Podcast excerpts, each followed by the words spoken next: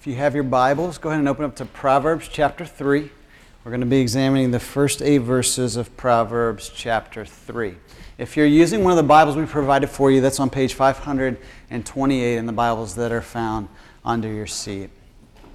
Stephen Holmesy is a 26 year old man from our neighboring town of Winchester who has a great passion to serve others.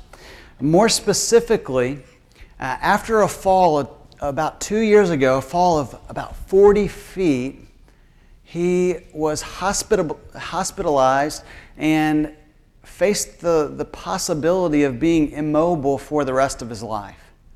And so Stephen now has a great passion to help patients and families with multiple sclerosis. He has started a nonprofit organization that he is called Steps for MS.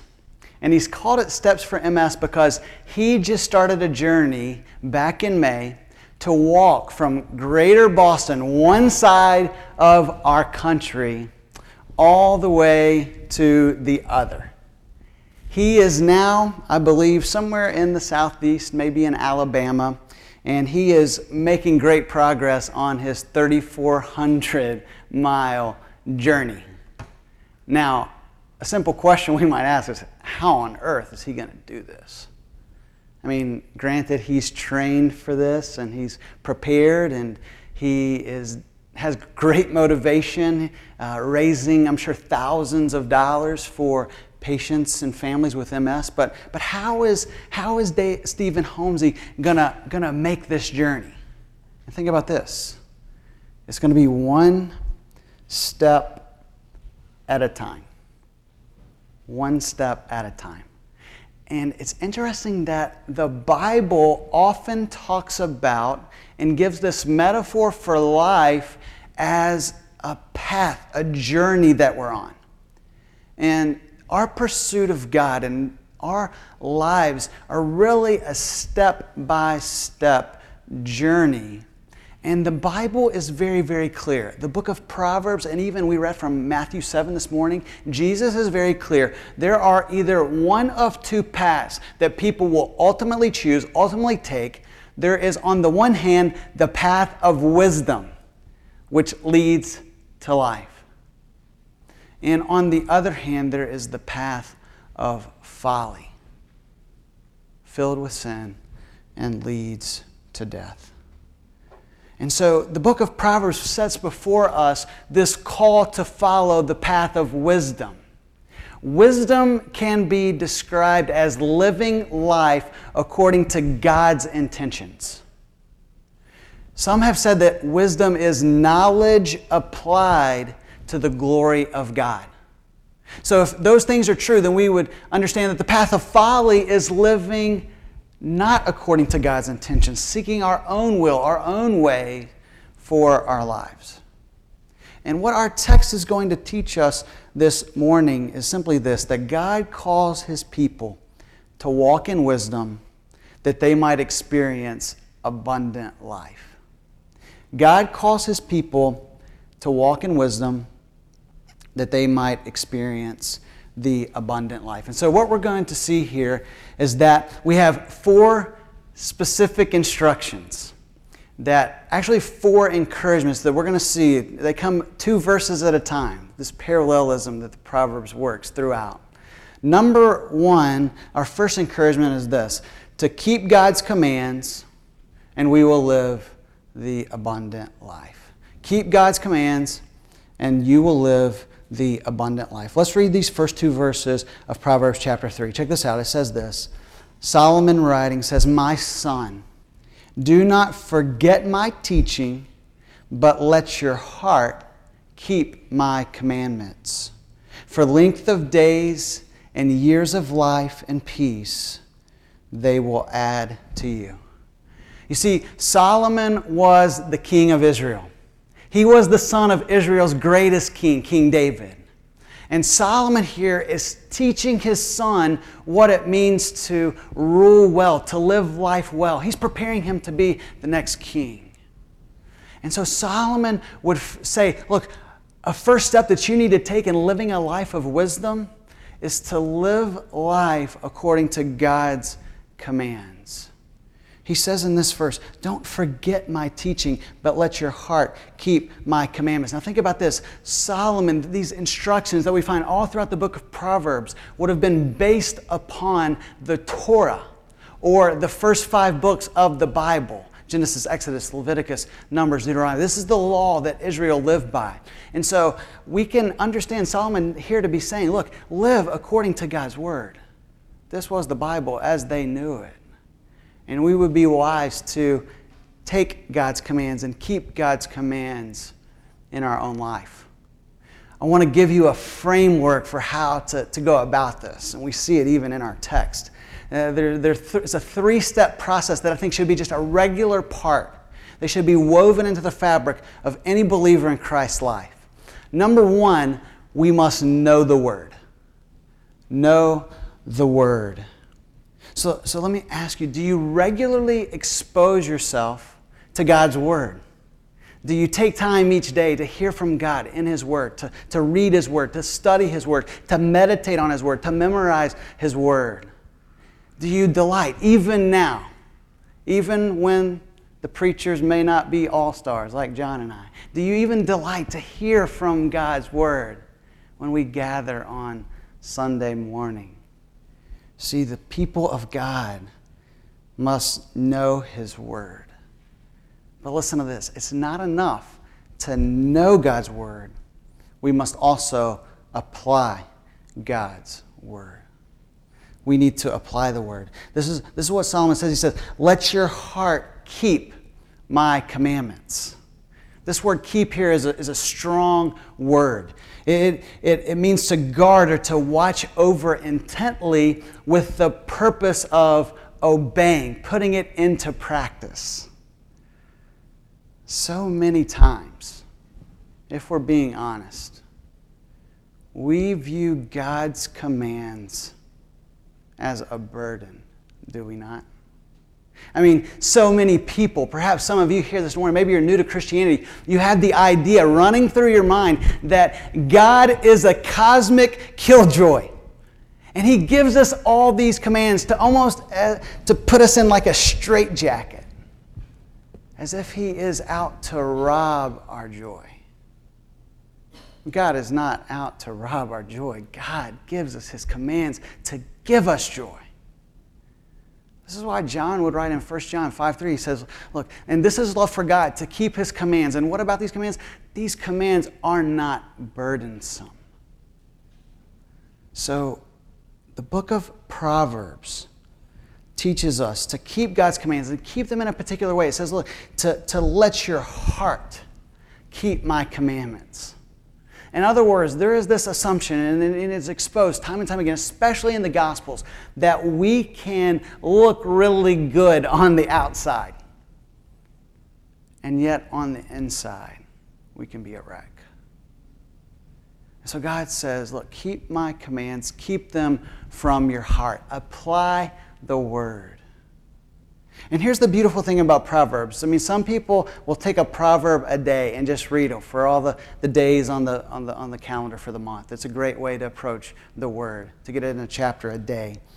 But, but listen, the, the, the Proverbs is a book of commands filled with wisdom that teaches us how to be faithful in the little things of life. Remember, life is like a step by step journey. And so when you read the book of Proverbs, you're going to see Solomon say, Son, watch your mouth. Death and life are held in the power of the tongue.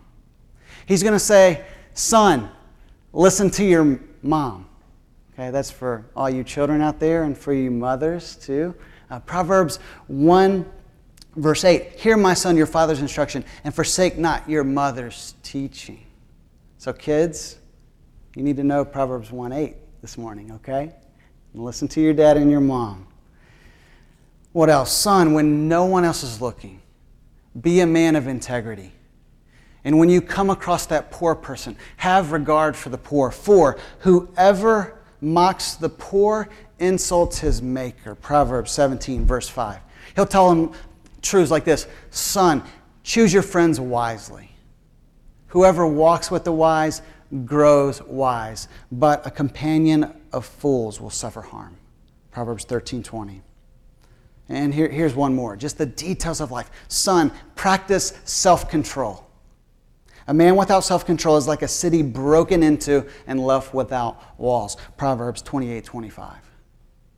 I mean, we don't have time to get into pride and lust and worry and hope and laziness and gluttony. The Proverbs are filled with just simple, practical instructions that teach us how to live life step by step by step.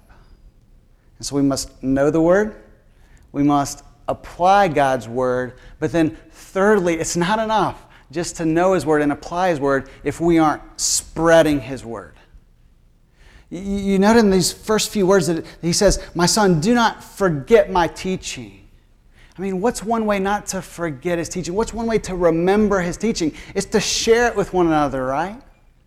I mean, how often do you, let's be honest, in our Christian life, we expose ourselves to the Word, and then, man, in the, in the daily grind, it's just difficult to take what we know and apply it, right?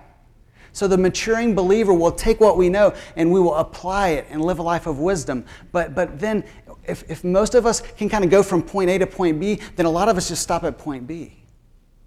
But God is calling us to share His word, to spread His word, that others might know what it means to walk the path of wisdom.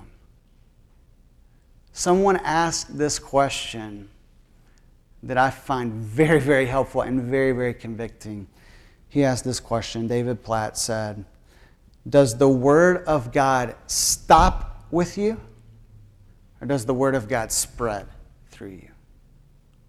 The goal is that the Word of God, by the way we live our life and by the words that we speak, that the Word of God would spread through us. And so, what happens when we live according to God's word, when we keep his commandments the, from the heart. Check out verse 2. He says, For length of days and years of life and peace they will add to you. Well, let me just teach you a quick lesson when it comes to reading the Bible. Being a good student of the Bible is all about making the right observations. So, what you're going to see as we study through this eight verses is that all of the odd verses have instruction for us to keep, commands for us to keep. But then all the even verses, 2, 4, 6, and 8, they have promises or rewards or motivations for us to fulfill these truths. And so he says here, length of days and years in life and peace they will add to you. I think that that generally, the Proverbs are general truths. They aren't necessarily true if we press them down. They're not true in every circumstance of life, but they're general truths that we can apply and know that they're consistent. This is how God has made His world. And so you say, what are you saying? I'm saying that I think this truth has both physical and spiritual ramifications. Think about it. As we live according to God's word, we're going to live a life that is flourishing as we follow Him. This reflects what Jesus says in John 10 10. He says, Look, the thief comes, Satan, the devil comes to still kill, and destroy. But I have come that you might have life and have it abundantly.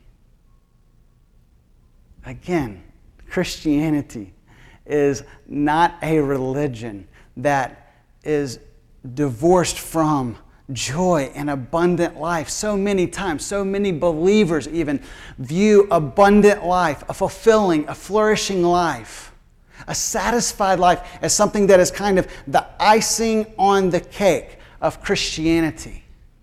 And Jesus says, and Solomon says, look, it's not the icing on the cake, it's the cake.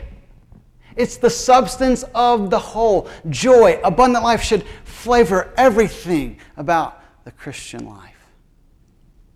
And so the path of wisdom calls us to keep God's commands from the heart that we might experience abundant life. But the path of wisdom also encourages in verses 3 and 4 to grow in favor with God and man by living a life of love and steadfast and faithfulness. Grow in favor with God and man, man by living a life of love and faithfulness. Check out verses 3 and 4. He says this Let not steadfast love and faithfulness forsake you. Bind them around your neck and write them on the tablet of your heart. So you will find favor and good success in the sight of God and man. We have two covenantal terms in verse 3 steadfast love and faithfulness. Steadfast love is a love that doesn't quit. It's persevering love. It's love of industrial strength. It's what Paul refers to at the end of his letter to the Ephesians when he says, Grace to all who love our Lord Jesus Christ with an undying love. Or some translations say a love incorruptible. To have steadfast love is a godlike love, it perseveres. Faithfulness is essentially that which can be relied upon. So when people look at your life, do they see someone who is consistent? Someone who is faithful? Someone who is reliable? Because this is the person that God is after. God looks for faithful men and faithful women, those who are loyal to his plan and his will, even when it's not convenient, even when it's difficult. And let me just add this this says, as a leadership team, this is who we're looking for at Redemption Hill. We're looking for faithful men and women who can help us. And many of you are, or you will be, helping us as a church. We're all in this thing together, helping us fulfill the mission of God. And so, steadfast love, faithfulness. What are we to do with these? I love the picture here. The Proverbs are so rich with imagery. It says to bind them around your neck, write them on the tablet of your heart. Let me tell you a story from my youth you might find somewhat amusing to give you a picture of this. Back when I was in middle school, me and my boys, you know, we, we were pretty cool. So the cool thing back in the day was to get gold chains, all right? Why are you laughing? It's not funny. It was cool. It was cool, all right? I'm not, I'm not talking about like, you know, five or six, like Run DMC here. I'm just, I'm just saying, you know, one gold chain. And then the cool thing to do was to get something that represented your life. And so, being a basketball player, my father, many of you know, my father's a high school basketball coach. I coach basketball at Medford High now. Uh, being a basketball player, I had a basketball gold charm that I would wear on my rope necklace, gold chain. I'm sorry, not necklace, that was wrong. Chain and I had a basketball player that I hung on my gold chain. And then also one year for my birthday, this was the smoothest charm of them all, I got the number 20 because that was my number in basketball. And so whenever I was walking the halls of the school, man, everyone knew what Tanner was about. I was about basketball. That was, in many ways, my life as a middle school kid. And so in a much greater way and in a much more significant and undying way, we are to bind these characteristics around our lives. We're to wear steadfast love and faithfulness. The, the, the idea is that these would be uh, permanently visible qualities, characteristics about our lives. He says it another way to write them on the tablet of your heart. We might say in our day to tattoo these on our heart steadfast love, a love for God, a love for others, a love for those who don't know Christ, and faithfulness, consistency in our pursuit of God. And let me just throw out a bit of a warning and an encouragement this morning. If you do not know the steadfast love and the faithfulness of God, personally, not just kind of have heard about it, but if you have not experienced it, this great salvation that's in Christ, it will be impossible for you to display these qualities. Again, John would write in 1 John, we love because he first loved us. Now, what's the big deal about binding steadfast love and faithfulness around our neck and tattooing them on our hearts. Well, verse 4 has some major ramifications. It says, So you will find favor and good success in the sight of God and man. You see, this is, this is just comprehensive here. He says, when we have these characteristics on our life, are the two greatest, most important relationships in life are, should be straightened out, should be taken care of. Number one, our relationship with God, the vertical dimension of life. You'll win good favor and success in the sight of God and then the horizontal relationships and man. And if you've read the Gospel of Luke lately, you know this is so good that in chapter 2 of Luke, when it's talking about Jesus as a young boy, what does it say? It says that he grew in wisdom and stature and had favor with both God and man. This is the life that we have to pursue. When we bind steadfast love, faithfulness around our lives, when we wear these qualities, you're going to experience favor with both God and man. Number three, verses 5 and 6 teach us that we should trust the Lord with an all encompassing commitment. Trust the Lord with an all encompassing commitment. He says in verse 5 Trust in the Lord. You may know these verses. Trust in the Lord with all your heart and lean not on your own understanding. In all your ways, acknowledge him, and he will make straight your paths. Has anyone, let me just see by show of hands, has, any, has anyone ever memorized these verses before? Many of us. These are some of the most famous verses in the Bible. And they have so much wisdom for us on what it means to live a life of faith and trust in God. We see three instructions, three ways that we should trust here that Solomon gives. Number one, we are to trust the Lord entirely. Do you see that he says, trust the Lord with all of your heart? This refers to throwing ourselves upon God with reckless abandon, to have no reservation in our trust, to completely trust God. It is the picture of a baseball game, all right?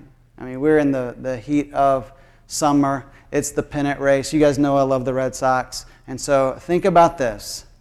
It is, we'll say October.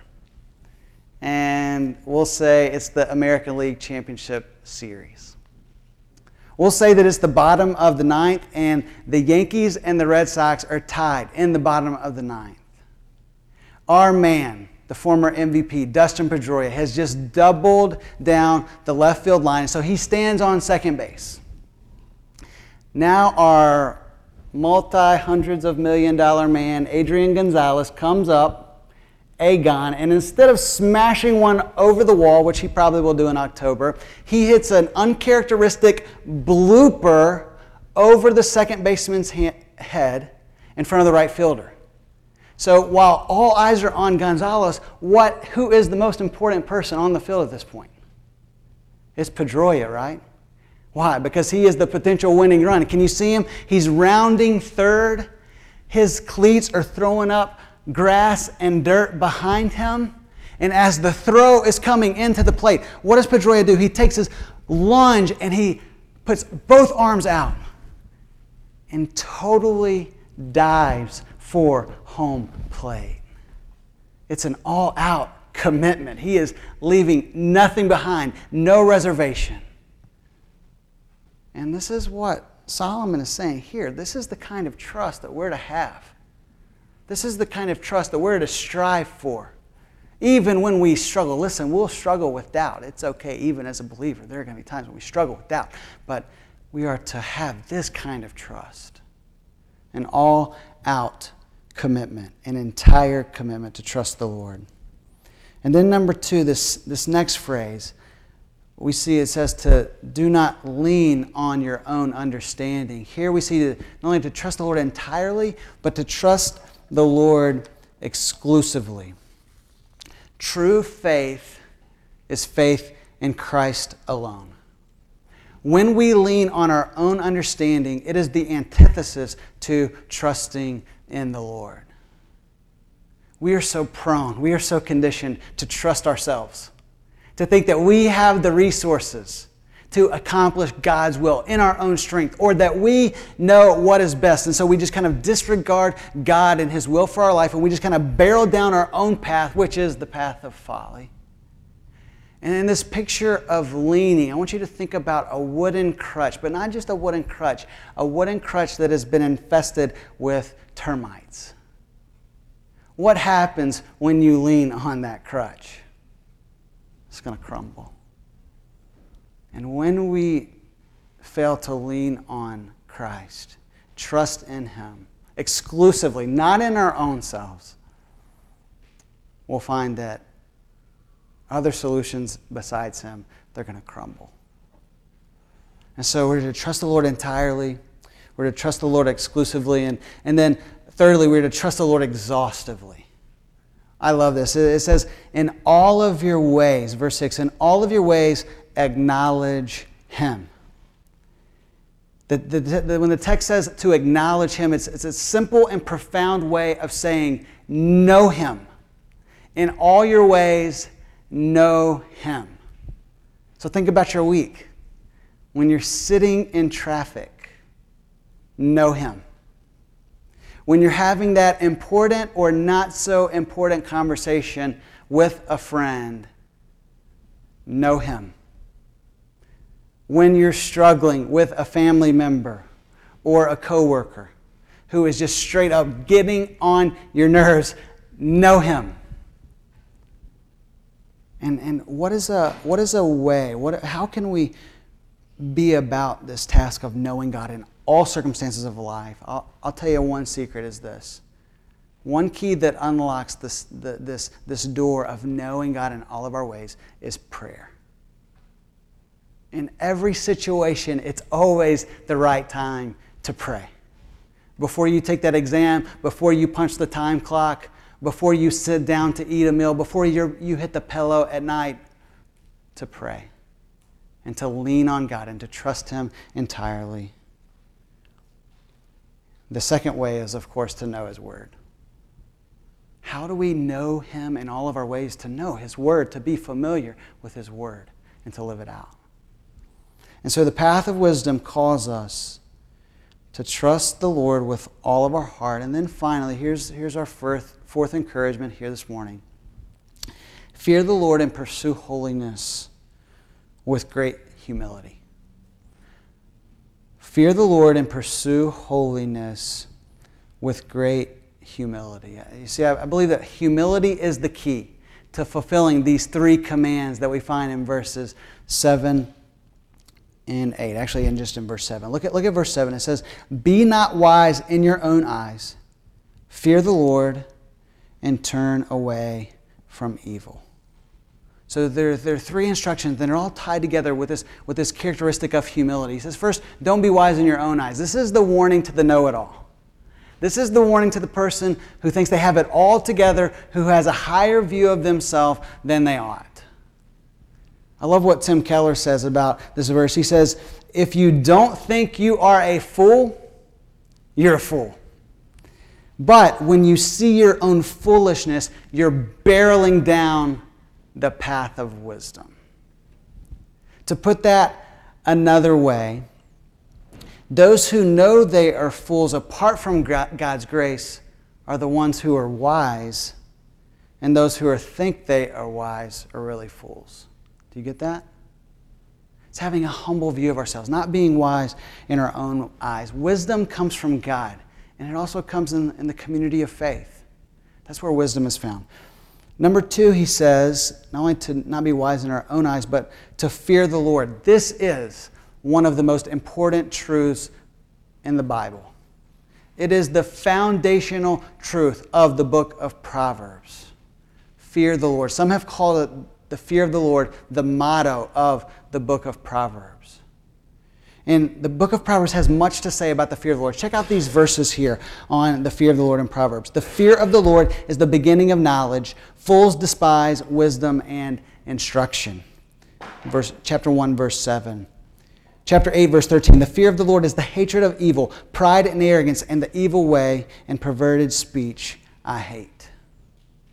Proverbs 9, 10, the fear of the Lord is the beginning of wisdom. Proverbs 14, 27, the fear of the Lord is a fountain of life that one may turn away from the snares of death. Proverbs 15, 16, better is a little with the fear of the Lord than great treasure and trouble with it. And then Proverbs 19, 23, the fear of the Lord leads to life, and whoever has it rests satisfied. Do you fear God? Some people think that to fear the Lord is to be afraid of God. But that's not what the Bible means when it talks about the fear of the Lord. To fear God, let me give you a definition of the fear of the Lord. The fear of the Lord involves a disposition of humility and reverential awe before our holy God which leads to wisdom. It's a disposition of humility and reverential awe before our holy God, which leads to wisdom. And so the key words here, the sense of reverential awe, this deep respect that we would see God for who He is and live in the light of His greatness and His glory, all of His perfections. When we see God clearly, we will start to understand what it means to fear Him. Then, finally, how are we to continue with this life of humility and, and not be wise in our own eyes, to fear the Lord and to turn away from evil? Well, this is a last truth in verse 7 that I want us to just think about here this, this idea of turning away from evil. The, the, the picture is clear. We, when we are tempted to give into the evil path, we are simply to depart, to turn away, to run, to flee from that which tempts us. John Owen is a great Puritan pastor from the 17th century. He has this famous quote. He says, Be killing sin, or sin will be killing you. So we have to actively pursue defeating sin, killing sin in our life. And you say, what, to turn away from evil, to turn and to run, to flee, to get out of there? That, that seems so cowardly, Tanner. No, it's not. It's wise.